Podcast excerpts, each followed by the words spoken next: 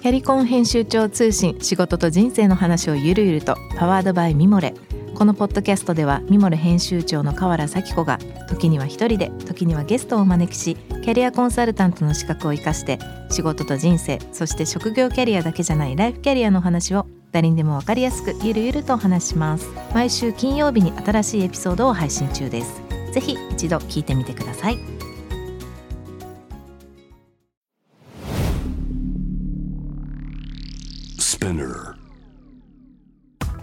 こんばんは、ナビゲーター中道大輔です。えー Vision to the Future、日本のカルチャーを作り出すもの、こと、人の魅力を引き出しながら、世界に向けての価値観を共有するクリエイティブプログラムです。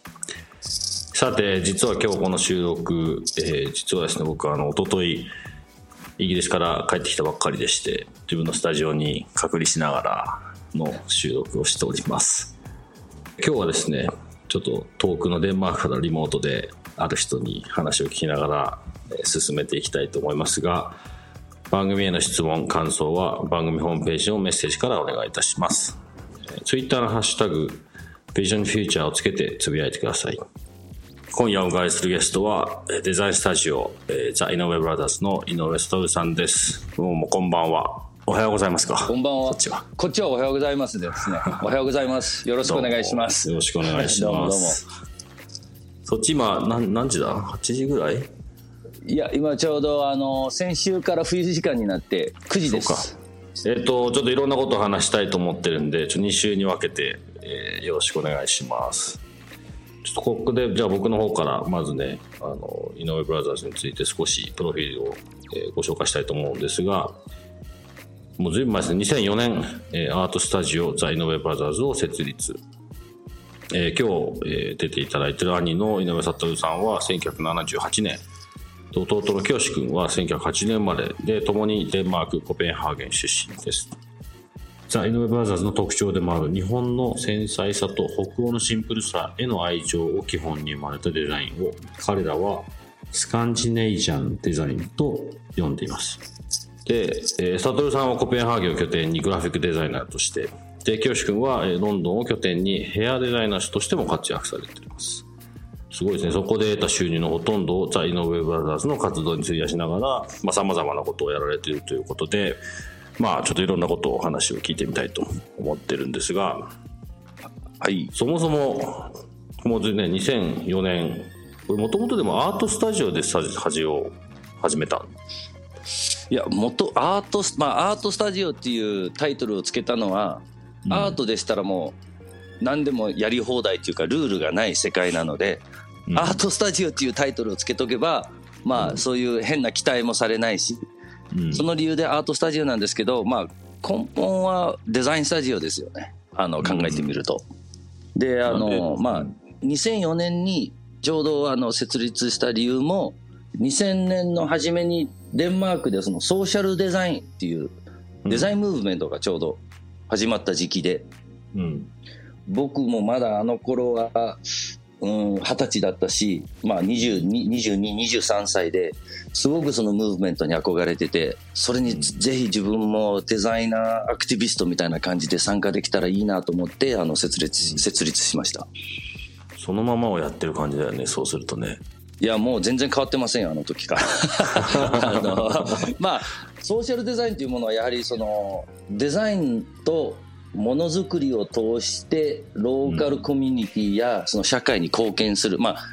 言うとなんかかっこよく聞こえるんですけど、結構あの、地味なデザイン方方式で、ローカルの人たちと直接働きながら、仕事を与えてエンパワーメントをするっていう、うんえー方式なんですけど今の世界状況を見ていくともう僕たちが始まった時から良くなったかどうかはまあいろんな意見があると思うんですけど僕たちがやってることが変わってない理由も今の世界の状況も変える必要があるっていうのがずっと続いてるからだと思います。なんかその話はちょっとね、いろいろ 話したいことがたくさんあるけど、そういう意味ででもガンガン話今、今は結構メインがアパレルになってきてるんだよね。そうですねたくさんの人たちにはそのニットブランドとして知られてると思います。うん。まあそれは僕たちがデザインスタジオを始めた2年後初めてそのまあ、ソーシャルデザインっていうかその社会に貢献をしながら仕事をしたいっていう熱い情熱で始めて、でも正直最初の2年間はじゃあどういうプロジェクトに取り組めばいいのかっていうのを、えー結構悩んでいてて僕たちもそうやってソーシャルデザイン僕たちが理解しているソーシャルデザインっていう、えー仕事の内容のプロジェクトもなかなか自分たちではあの始めることもできなかったし外からもそういう依頼もなかったし、結局最初の2年間はもうもろ普通のデザインスタジオみたいな感じであのやってたんですけど、うん。ちょうど2006年2年後にコペンハーゲン大学の教授がちょうどその時に南米の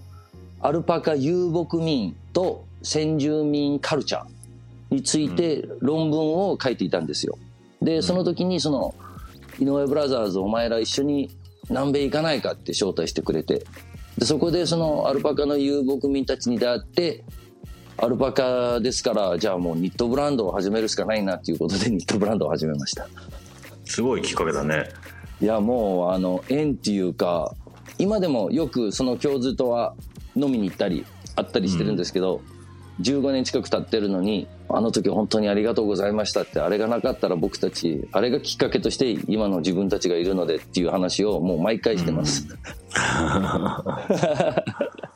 でもそうだよね。あのあの当時というかその2000年代のまあ中頃から後半にかけてのタイミングで今でこそ比較的当たり前になったけどアパレルの世界でソーシャルデザインしたまあこうニットウェアを作るっていうマインドってまあ新しいとかっていう言葉はちょっとなんか合わないかもしれないけどアパレルブランドがそんなに深いことをこう自分たちのそのブランド活動とかビジネス活動に考えてない時期だもんね。うん、そあのーいなんかヨーロッパではさちょうどあのリーマンショックの前でしたしうん。あのなんかちょっとバブルバブっててみんなちょっと調子に乗ってた気もしするし なんか全てがなんか表面的なさ価値観っていうかその深さが、その本当大輔さんが言う通り深さが全然なくてそのそれも原因としてやはりなんかもっと意味のあることをやりたいなっていうクリエイターもどんどん出て出始めてた時期だと思うんですよね。うん。でその後2001年にそのテロ事件が起きてニューヨークのテロ事件が起きて、みんながちょっとウェイクアップコールみたいな感じになってでそこからまたその温暖化とかその環境に関しての問題とかっていうのもどんどんどんどんメディアに取り上げられ始めうん。であのデンマークはやっぱりそのエコに関しての意識っていうのは結構高くてその理由もありデザインとかまあ仕事をやるんだったらデザインだけではなく俺が仕事をやるんだったら意味のある仕事をやりたいなっていうのが、まあ、一番最初のきっかけだったと思う。でうん。周りを見るとやっぱりその大輔さんが言う通りアパレルでしたからニットブランドだったからじゃあ他にちょっと参考になるものとか僕たちが何ていうのかなリスペクトできて模範として思える、えーブランドとかあるのかなってリサーチし始めたんですけど、うん正直あの頃僕たちのまあインスピレーションになったブランドっていうとパタゴニアだけでしたねあの頃は。こういう活動をしっかり会社のアイデンティティとしてやってたところは、うん。うん、パタゴニアぐらいだったかな。今でもそうですけど、まあそういう前例があったから僕たちもこれに取り組む勇気が出た気もします。うん。その頃のやっぱスタートした時はいろいろやっぱ大変だったもんね。いやもうあの思い出すだけ 思い出すだけでちょっとあのつか疲れてくるっていうかいや本当はあのちょうどあの頃は経済がうまくいってるっていうのをまあ誤解していた時期だったのでファッションでもビジネスモデルとしてはもうできるだけ早く成功することできるだけ消化率を上げること、まあそういう売上消化率ビジネスモデルそういうことばっかしがまあトピックスになってたのでうん。あの我々がやりたかったことは、まあ、それの真逆っていうかその利益とか消化率が第2で第1はそのソーシャルプロジェクトとかソーシャルな取り組みなので最初の正直4年間はもうひいひい言いながらも生き延びるために働いてたっていう感じでしたね。なんかその、その、ちょうどその頃の自分たちを考えると、そういうね、あの、大きな企業にいたんでね、僕も、売り上げとかに対しての圧力とか、まあ、それに対してのなんかやんなきゃいけないことのギャップとか、まあ思うことはいっぱいあったなとちょっと思い出すとありますね。うん。まあ今こう2004年に始めてから特にそのまあ一番初めのタイミングの難しかった話を結構してもらったけどその問題点に対してどうやってこう活動していこうかっていうところで言うと問題点ってつ、まあ、常にあるよね。そのまあ、はい。昔と今はその問題の種類が違ったりもするけども、まあ、例えば今だったらそのコロナみたいなことも当然そうだし、まあ、はい。世界が少し分断してきてるっていう問題もそうだし、はい。サステナブルっていうことも、まあ、サステナブルっていうのはそれに対しての活動の、まあ、一つのやり方だと思うんであれだけど、うんまあ、エエコロエコエコのね話もそうかもしれないし、はい。そういう意味でその今まあデンマークっていう場所からいろんなことを発信したり、まあ、そこでこう見てる目とか感じてる、い。まあ、いろんなこうフィーリングをがある中での活動に対してデンマークっていう場所はすごく大きな意味を持ってるかなやっぱり。そうですね。あのーまあちょうど今日こうやって大輔さんと話せるタイミングも考えてみると、僕ももうこれで今、今年で42で振り返ってみると、やはりその大人に、大人っていうか、その40を超えてからまあ分かってきたこともたくさんあるし、うん。振り返ってみると、まあ一つ、まあ三つ重要な井上ブラザーズのルールがあって、で、それがその、一つ目が会社を始める前にお互い同士に約束し合ったことが、その投資家を絶対入れないこと。うんで、それはその、なぜかというと、えっ、と、今の消費社会というの原動力というのがやっぱりよ欲っていうか人間の欲、物を欲しがる。うんで、その物を買う時のワクワク感。うんその代わりその気持ちっていうのは、本当もう数秒でまた消えちゃう 喜び。うんそれを常に追っていく社会っていうのは、やはりうん長い目で見ると、いつかは絶対バランスが崩れてくるっていうの、っていう理論が、やはりそのデンマークの教育システムの中で、もう根本的に教えられたっていうか、で、デンマークのその政治システムも、あの、ソーシャルデモクラットって言って、うん。民主主義と社会主義がうん。ちょっとそのフュージョンしてるような感じ。うん。なのでフリーマーケットで消費者社会なんだけど価値観は社会主義っぽく貧困の差をどんどん大きくしていくんではなくできるだけみんなを平等にする。うんそう消費化社会っていうかさその自由なキャピタリズムの中でうんみんなのことを思うっていう、うんうん、その自由と責任感を同時に考えるシステムなんですよね。うんでそれが振り返ってみると結構重要な、えー僕たちのアイデンティティの一部になってるかなっていうのをすごく今感じてます。その投資家を入れないっていう、まあ、これつまりはそのここ最近世の中でこうやっぱり資本主義の限界っていうところがすごく大きな課題になってきてるかなと思う、そそれがやっぱり、まあ、結果的にそのデンマークはソーシャルデモクラットっていう、ね、社会システムがあって、うん。それにベースが教育が紐づいててそういうやっぱりこう影響を受けてるというか、まあ、そういう意味で、うん、ちょっと他とは違う価値観がそこには生まれてて、まあ、なんか多分デンマークをはじめとしてスカンジナビアの国ってそういうところが他とは違うしそのバランスが多分すごく今必要なんだよねきっとね。いやじだと思います。あの投資家を入れないっていうのはその投資家が悪い人たちだとかっていうのではなく、なんていうのかな投資家っていうとやっぱりそのお金を投資して稼がないといけないっていうビジネスシステムなので、やはり僕たちも投資されると常に会社とか利益が伸びていないともちろん投資家としては満足しない。うんなので、常に伸びないといけないっていうのが、まあ僕たちに関しては違和感を感じてた。その、それが決してナチュラルだとは思わないし、かえって僕たちは常に伸びるっていうより安定させる。やっぱしバランスとハーモニー、うんえー共存。そういう方向に行きたくて、まずそのルールを一つ、まあき決めたっていうか。で、で、二つ目のルールが、その、うん破産することを怖がらない。デンマークは、あの、おかげさまで、その、破産しても、ある程度国がヘルプしてくれる。サポートしてくれる。なので、僕が今日破産したとしても、ホームレスにはならない。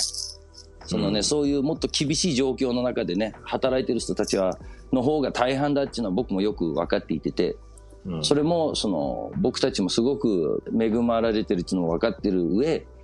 やっぱりじゃあ僕たちの責任としてじゃあ破産するのを怖がらない。だからかえってその変な恐怖とか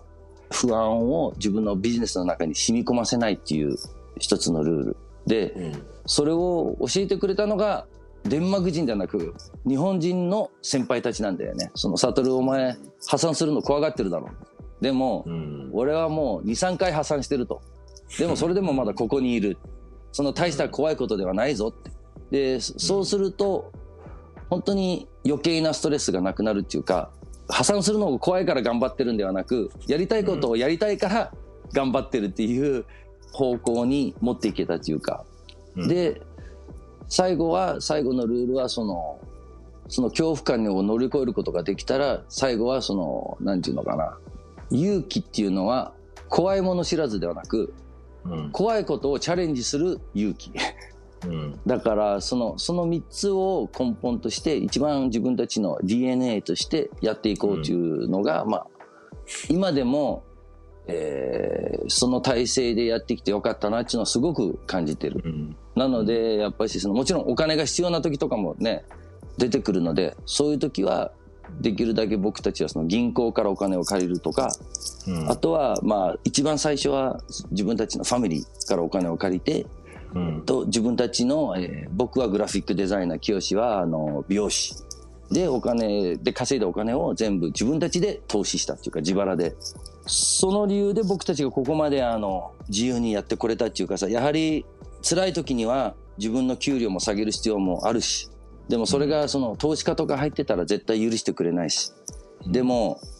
本当に自分たちだけでやってるとじゃあ来月はちょっと我慢して給料を下げるかとかお金の使い方も自由になってくるからその自分っていうよりこのプロジェクトのためっていうまあお金の考え方はやっぱしあの今の井上ブラザーズにとってはすごく重要なポイントだったと思う。うんめちゃくちゃ共感するねその話は。あの ちょっと、ね、自分の経験ももう本当にそれにどまままあかぶるというかさっきの一つ目の話も、これは、まあ、なんだろうな、自分の過去を否定するわけじゃないけども、リーバイスにいた時に、結構それは一番結構引っかかってた部分で、特に、なんだろう、日本、リーバイスってやっぱ、まあ、大きなブランドだし、うん、本来、もともとの、こう、フィロソフィーって、もっと全然別のところにあるっていうふうに僕は感じてたし、ただ、当時ね、日本はアジアパシフィックの中に存在してて、中国とインドを見てる人たちが日本も見てるっていう。そうすると、売り上げでは、まあ、それまで日本は良かったからね、良かったんだろうけど、ちょうどこう、日本の売り上げじゃなくて中国、インドがこう、わーって上がっていくタイミングが入って、もう日本はケチョンケチョンに言われてたんだね、当時。でも比べること自体が間違ってたし、日本の役目は売り上げじゃないって言ってたんだけど、うん、なかなかそれが伝わらなくて、うん、まあ結構苦労したしね。それは結局彼らどこ見てるかって言ったらやっぱり最終的にはまあマネージメントだしマネージメントどこ見てるかって言ったら結局投資家で、うんまあ、最後まあその後随分経ってからだけどやっぱ投資家はやっぱキャッシュが必要なんだって言った瞬間にキャッシュが必要な組織に変わってくんだよね。うん、そうなんですよね。だから、何だったんだろうなってすごく思う。で、その時にこう、本来あるべき、まあ、姿っていうか、あの、やりたいことと社会、それが、まあ、なんだろう、社会に貢献したりとか、冒険するっていうことじゃなくて人今人が喜んでもらったりとか、うん、人が喜ぶからお金を払ってそれが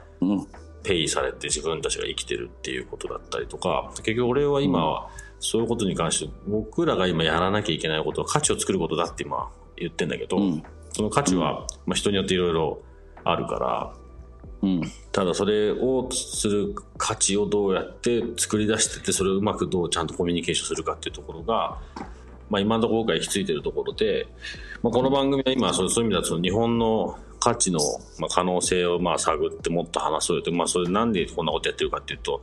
日本の価値はもっと世界に対してあると思ってるけどなかなかその価値が伝わってないし伝えてないところに俺は問題があると思って今、うん。こんなことやってるんだけどリーバイスの話から始まったファッションのねところ、僕はねすごいそのことをやっぱ意識してて当時、うん。で、まあ、特に日本から世界に対してどうやって、まあ、形を作っていくかっていうところが、まあ、結構大きな僕のミッションだったんだけど。その時にやっぱね僕らがやんなきゃいけないと思ったのはそやっぱ特にリーバイスの場合はまあいろんな音楽シーンもそうだし、アートシーンもそうだしいろんな、要するにカルチャーとの、まあ、必然的な紐づきがずっと今まであってそれをやっぱね無視できないっていうか無視しちゃいけないっていうのがすごく強い思いであってうん。だからまあ当然そのデニムっていうところがベースになっていわゆる一つのアパレルカンパニーとして活動するねしなきゃいけない中でそこがとにかく、まあ、特に日本は日本人はそれをきちんとアプリシエーションできてでその対してのちゃんとこの過去を深掘りする人たちがたくさんいてでリーバイスの本当の価値が分かってるっていうところをどう世界につなげるかっていうところが絶対俺は必要だって言ってやってきたんだけど、うん。そういうところが特にアメリカの本社はそこがまあすごくまあ日本から出す上では理解をしてくれていて、うん。まあ、そこのそれがやっぱ他と違うしそれがリーバスって必要だって言ってくれたんで僕はまだリーバスに入れたんだけどそういうなんだろうなカルチャーと、まあ、ファッションとファッションはまあカルチャーの一部もしくはまあファッションはカルチャーの一部だしカルチャーはファッションの一部かもしれないしあれだけども、なんかそのいわゆるなんかやってきたことやってきたこととかそこの対してのリアリティとか本本物って別に無理やり作るもんじゃなくて結局それって過去にこうやってきたことが今に単純につながってるだけの話だと思うので、うん。まあそういうことが、まあ、今の社会はもっと大事になってくるしそこがねなんか、まあ、さっきの話もそうだけどすごい重要だなっていうのはすごい昔から思っててうん。それをたおそらく井上ブラザーズの活動の中には、まあ、自然とそういう話が入ってるんだろうねきっとね。うん、あのー今頃振り返ってさ、あのーうんよくこういう話のきっかけで今までの思い出とか経験を振り返ってみると最近気づいてきたことが、まあ、僕たちはその日本人の親でデンマークで生まれるっていうのは自分で自分たちでは選んだことではない。それはやっぱりその親が選んだことで僕たちがデンマークで生まれたっていうのはある意味では僕たちにとってはもう偶然っていうか 自分でチョイスしてデンマークで生まれなかったから。うん。ででもそのコンビネーションが今振り返ってみると本当にある意味では僕たちにとって自分たちのアイデンティティにとっては重要なコンビネーションだなっていうのを最近気づきそれがなぜかというとデンマークではそのサステイナビリティとかエコロジカルとかそのソーシャルデモクラットの価値観とかっていうものはまあその理論から始まり教育で国民に教えている。うん。日本だったらかえってそのサステイナビリティって言葉を言うとある意味ではその本当はサステイナビリティってまあ最近はさ物の生産の背景とか物の生産の仕方とかに関してよく使われる言葉なんだけどうん。簡単に説明すると物を大事にするマインドうん。うん。無駄がないようなマインドそれはもともと日本人がすごうん今でもそうだと思うんだけど持っている重要な日本人としての IT アイデンティティの一部だと思うんだよね。うんでもう一つその僕たちのソーシャルデザインというものはやはりそのフェアトレードっていうのが一番重要な根本でフェアトレードっていうものも日本の目から見るとその三方よしっていうかその作り手と買う人と売る人全員がハッピーになってそれでそのそれが三方よしっていうそのコンセプト。でそれは逆に英語に訳すとフェアトレード。でも、フェアトレードとかサステイナビリティっていうこういうバズはこういう言葉は最近よく聞くような言葉でだけど、この日本の考え方っていうのはもう昔日本からずっとあるものであって、うん。かえってそのよく僕たちもそのサステイナビリティに関して取材されたりするんだけど、うんその僕たちは決して日本人に新しいことを教えてるとは決して思ってなくてかえってなんか思い出させてるっていうかさうん。あの日本人としてのコアバリューというかさ本当に自分たちの DNA に染み込まれている価値観っていうのは、そういうところは、まあ、他のヨーロッパでもなかなか僕は見ないしあの南米やアメリカもよく行くんだけどそこでもなかなか出会わないしその根本その真からそういう考え方をしている国民っていうと本当日本人はその中ではすごくユニークだと思うんですよね。でも日本に行くとやはりまあいろんな原因はあると思うんですけど海外に憧れちゃうっていうかさ外に憧れちゃうっていう傾向性があってすごくそれは残念だなっていうその日系日本人として思っているのはなんかすごく残念だなっていうのを最近思っているしもっともっとまあこういうトークとかメディアとかまあ教育を通してその日本人たちに自分たちがもともと持っている素晴らしいところをもっともっと強調してほしいというかさもっともっと注目してほしいなっていうのはすごくあの強く今感じてます。もう大賛成だね。あの、まあ、この番組のね、本当にコンセプトは実はそこで、変に右寄りな話をしたいわけでは全然ない。違う、全然そういうことではない。全然そういうことではない。単純に、まあ、これを、やっぱ外に出たから、出たから見えてる自分たちの良さみたいなところが、えっ、ー、と、まあ、そういう話ってまあよく話されるけども、これをね、うん、今僕は13年 UK にいて、だから僕らみたいな多分、ある種経験をしてきたっていう一個のまあ偶然がこういうふうにつながって今ここにいて、まあ、今日たまたまこうやって悟と話をしてるっていうこともそうだし、一個のなんか使命なんだなと思っていて、でそれは僕らが日本をもう一回、もう一回というかまあ世界に対してちゃんと、ちゃんとした形で伝える必要があると思う。うん、でで日本人はいいところも悪いことも当然ある中で一番単純にコミュニケーションが 苦手なんで、うん、えー、まあ、それはできるやつがやればいいと思っててただ、うん、それはなんで僕らみたいなできる人が形を変えしない、まあ、やることを変えて伝えていくっていう使命を持っていると思ってるんだけどもただ今言ったみたいにそのソーシャルデザインのベースってもともと日本にあるとか、フェアトレードっていう言葉の裏返しの、まあ、日本からすればもともとある、まあ、ちょっともったいないっていう考え方だったり、まあ、普通のこう、そういうこう、精神論に近いけど、こう、一つのこう、生活パターンだったりとか、まあ、普通に当たり前にあること、うん、DNA としては。うん。うん、だそれは、本当に今、たどり言ってるように、普通に向こうにはないものなんで、それってよ、俺もよく言うんだけど、電車が時間通りに来るとか、街にゴミがないとか、あの、いわゆる日本の当たり前のレベルっていうのは世界どこ見ても、世界中どこ見ても日本が一番世界で一番高いレベルを持ってると俺は思うのね、その当たり前のレベルの高さっていうのが多分日本が誇れるべきもう何て言うのかな。どこにもできないこと。これはすごいことだと思うんだよね。普通に考えると。うん、電車がまともに来るなんて考えたこともないよね向こうにいたら。いやもう遅れるのが当たり前でしょ。そう。だから気づいてないだけでそういう、うん、そういうことがもっともっと前に出していくとそれ世界が抱えてるいろんな問題とかに対しての答えって実は自分たちの一番近いところにあったりもするんで、それが例えばワンラブっていうこともそうかもしれないし日本人って結構相手のことをまずリスペクトしてある種自分を下げて相手を上げるみたいな文化があるけどこれ世界に行ってこれやっても何も通じないけど、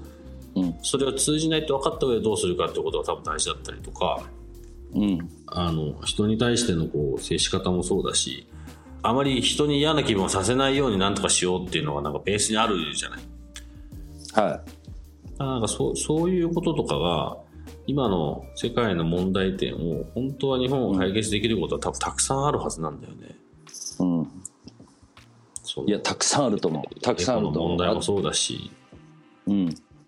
アメリカの今よくわかんないことになってることもそうだし。うん、ヨーロッパのいろんな分断したこともそうだしなんか、うん、日本って本当は世界をつなげるグルーになり得る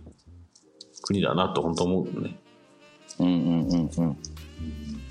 いやだからまあ全部そのさっき大輔さんも言ってたようにさすごく重要なのはこれは結局その国家主義ではなくナショナリズムではなく、うん、その人間の行動と気持ちの評価から、あの話している話している気がしててさ。でやっぱりそう考えてみるとあの、まあ、これはもともと感じてたことっていうよりやはりその大人になってから日本で仕事してたりさで一回外を出て、大輔さんみたいにさ一回完璧に日本から出て外から日本を見ると気づき始めることだと僕は思うんだよね。うん。でそのやっぱしもう一つすごく重要なポイントは日本人がやってることを話しているからかえってこれはその日本人を例題として喋っていててももう全人類にとって重要なポイントだと思うんだよね これは。もうヒューマニズムの話をしてる気がするしやはり一番そのさっきさっきもあの大輔さんが言ってたのがその日本人にとって一番ネックになってると思うのがそのやっぱりコミュニケーションスキルでコミュニケーションスキルっていうと、まあ、自分の思ってることを表現するだけではなく世界に表現したいんであればその言語の壁やっぱし英語をちゃんと学ばないといけないっていうのも今の僕はに今の日本の社会で一番僕が大事だと思うのは英語を学ぶことだと思うんだよね。もちろん教育システムとか社会のビジネスシステムとかねを改善しないといけないところたくさんあるかもしれないけどうん今根本的に日本を変えられる重要なうんポイントは英語をみんな学ぶことね喋れるようになったらすごいことになると思う。なぜかというと世界は全外から見てると世界は結構今日本を持ってるものを必要にしてると思うんだよ。ニーズを見てる絶対そうと。思うね絶対にそう思う、うんうん。だからそこがやはりあの僕たちにとってもやっぱし海外で生まれた日本人日系人だしこうやってうんやっぱし13年間もさロンドンに住んでた大輔さんと話すともう一発目からもうマインドがちゃんともうコネクトするっていうかさそういう気がよくするんだよね。うんかえって海外を見てない人たちと話すより。でそれはそのせ海外の方がいいんだよではなく海外に行ったからこそ日本の良さがちゃんと分かってるっていうかさそこの共通点になってくるんだよね。うんうんで今それすごいちょっとざね最近流れで言うと残念だっていうかなかなか今海外に出る人が少なくなってきて、でロンドンもやっぱ日本人がものすごい減ってるんだよね、うん。でまあ多分海外アメリカとかも多分そうだと思うけどなかなかその出る人が減ってきて、それビザが難しくなったとかいろんな理由があると思うけどうん。海外に対して目を向ける人が少なくなってるらしく、まあ、さらにそこにコロナが追い打ちをかけてて、うん。なんか今言ってる話とこう逆のことが起こってるね世の中的に、うん。まあだからなんかそういうのをね少しでも変えられるきっかけになれればいいかなとも思うし、うん。そうだ向こうが良くて日本が悪いとかってまあ話はどっちかというと逆で外出ると日本の良さが分かるからそれ持って持って向こうにチャンスいっぱいあるからうん。みんなでやろうよっていうそういう感覚の方が強いんだけど、うん。なんかねなかなか今それがアクションになって起こるまでが随分時間かかるし、まあ、ちょっとその英語っていう意味でもねその教育はすごく大きな課題を抱えてるな日本はっていうのは感じるよね。うん。あの特に僕自身の話になっちゃうんだけどそのコロナのロックダウンデンマークだったら3月頃にコロナのロックダウンになって。うん。で急にまあ僕も前はさ出張ばかりでさあの世界中飛び回ってたけどコロナのおかげであのもっと家にいる時間が長くなったっていうかでそれを決してネガティブに捉えるんではなくじゃあ普通できないことは何なのかっていうのを、まあ、考え始め最終的にあの僕にとって今すごく重要な目標はそのスペイン語なんですけどその南米で働いてるからみんなとペラペラ喋りたいなっていう気持ちからうん。ずっとスペイン語を勉強してたんだけどコロナのおかげでまたもっと勉強するようになってかえって海外には出れないけど今度海外に出れる時のために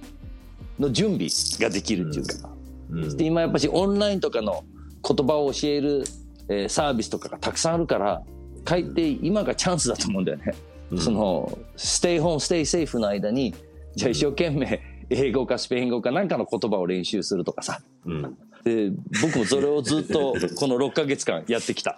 もうなんか今日は最後はあの英語を勉強しようって話になるね。になるねけけ結局それで終わっちゃう ぜひ英語を勉強しましょうリスナーの皆さん。はいあの井上ブラザーズの井上井上悟さんをお迎えいたしましたが、まあ、また来週もよろしくお願いします。はい僕も本当にあの楽しい話をさせてもらいました。来週楽しみにしてます。よろしくお願いします。J-Wave. Vision to the future. Vision to the Future 中道大輔がお送りしています、えー今週はデンマークとつないで井上悟君と話をいろいろとしましたがまああれですよね。あの、まあ、彼もデンマークで育って生まれて育って、えー世界から日本を見てる、まあ、人間の一人ということで、まあ、これまでもね番組の中で何度か話してきたようなもう日本にもねもっともっとチャンスがあったりとか日本のいろんな可能性をじゃあどうやって世界に出そうかっていうような話で、まあまだね、ちょっとすごく短い間の話でしたけども、まあ、いろんな共通認識もできたかなと思うし、まあ、少しでもリスナーの人にね、何かそれを伝えられたいい機会になればいいかなと思って話していました。ちょっとまた来週はもう少し違ったアングルで彼らのやってることなので、あの、いろんなことやってるみたいなんで、もう少し他のことも聞ければいいかなと思ってます。1時間お付き合いどうもありがとうございました。番組の感想、質問は番組のホームページからぜひよろしくお願いいたします。ツイッター Twitter はハッシュタグ Vision Future をつけてつぶやいてください。Vision to the Future ここまでのお相手は中道大輔でした。See you next week. Good night. Cheers.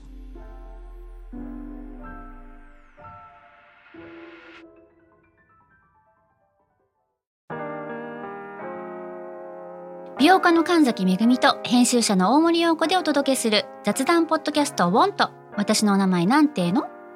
ふと私って誰なんだと自分がぐらついてしまうそんなあなたと毎日を楽しくするサバイバル術を一緒に考えていきます。ボンとは毎週水曜日朝5時に配信。ぜひお聞きのプラットフォームでフォローしてください。